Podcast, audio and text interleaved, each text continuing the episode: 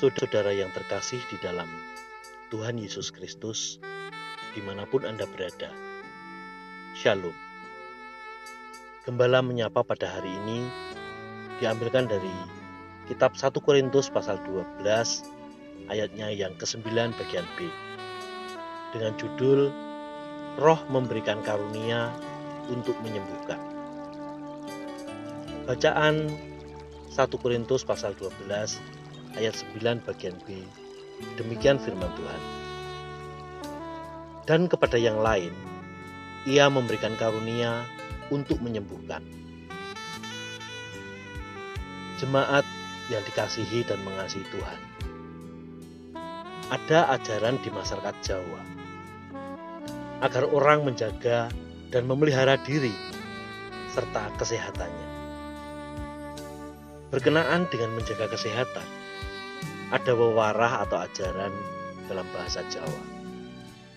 Ojo seneng ngingu leloro. Yang artinya jangan suka memelihara penyakit. Dengan ajaran itu, orang diingatkan agar menjauhkan diri dari penyakit. Tidak membiarkan diri sakit yang berkepanjangan. Orang harus segera berusaha mengatasi penyakit dan menjadi sungguh-sungguh sembuh. Ojo seneng ngingu lelor. Saudara-saudara yang terkasih,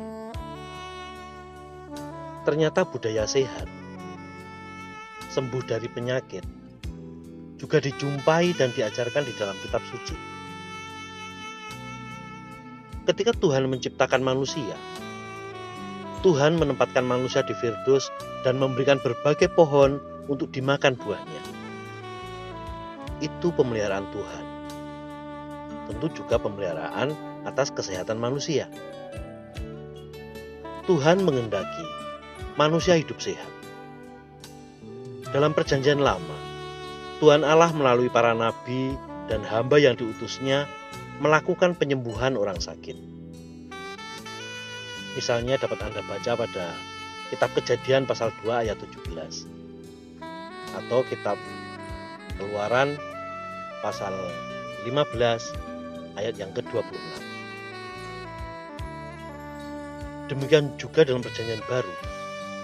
Karya Tuhan Yesus di dunia ini tidak dapat dipisahkan dari karya penyembuhannya atas berbagai penyakit.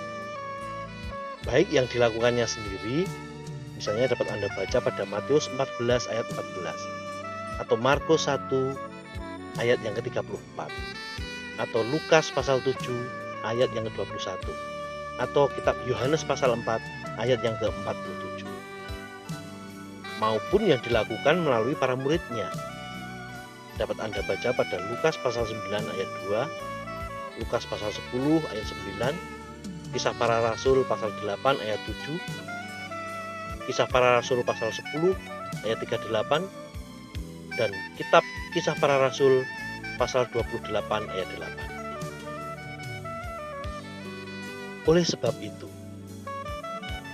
kalau dalam ayat bacaan saat ini Rasul Paulus mengajarkan bahwa salah satu karunia roh adalah karunia menyembuhkan. Hal itu bukanlah hal yang baru. Roh Kudus itu pada hakikatnya adalah Tuhan Allah sendiri.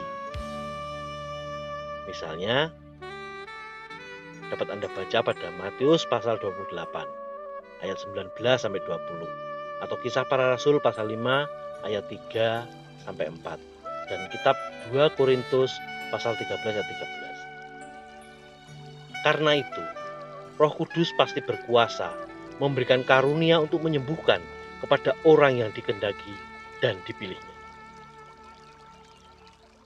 Saudara-saudara yang terkasih, karunia untuk menyembuhkan tersebut, siapa pun tidak dapat meminta dan juga mengusahakan sendiri dengan cara apa pun. Karena itu, orang yang dikaruniai hendaknya menerima dengan rasa syukur, sukacita dan kerendah hatian, serta melakukannya bagi hormat dan kemuliaan Tuhan. Tuhan Yesus memberkati.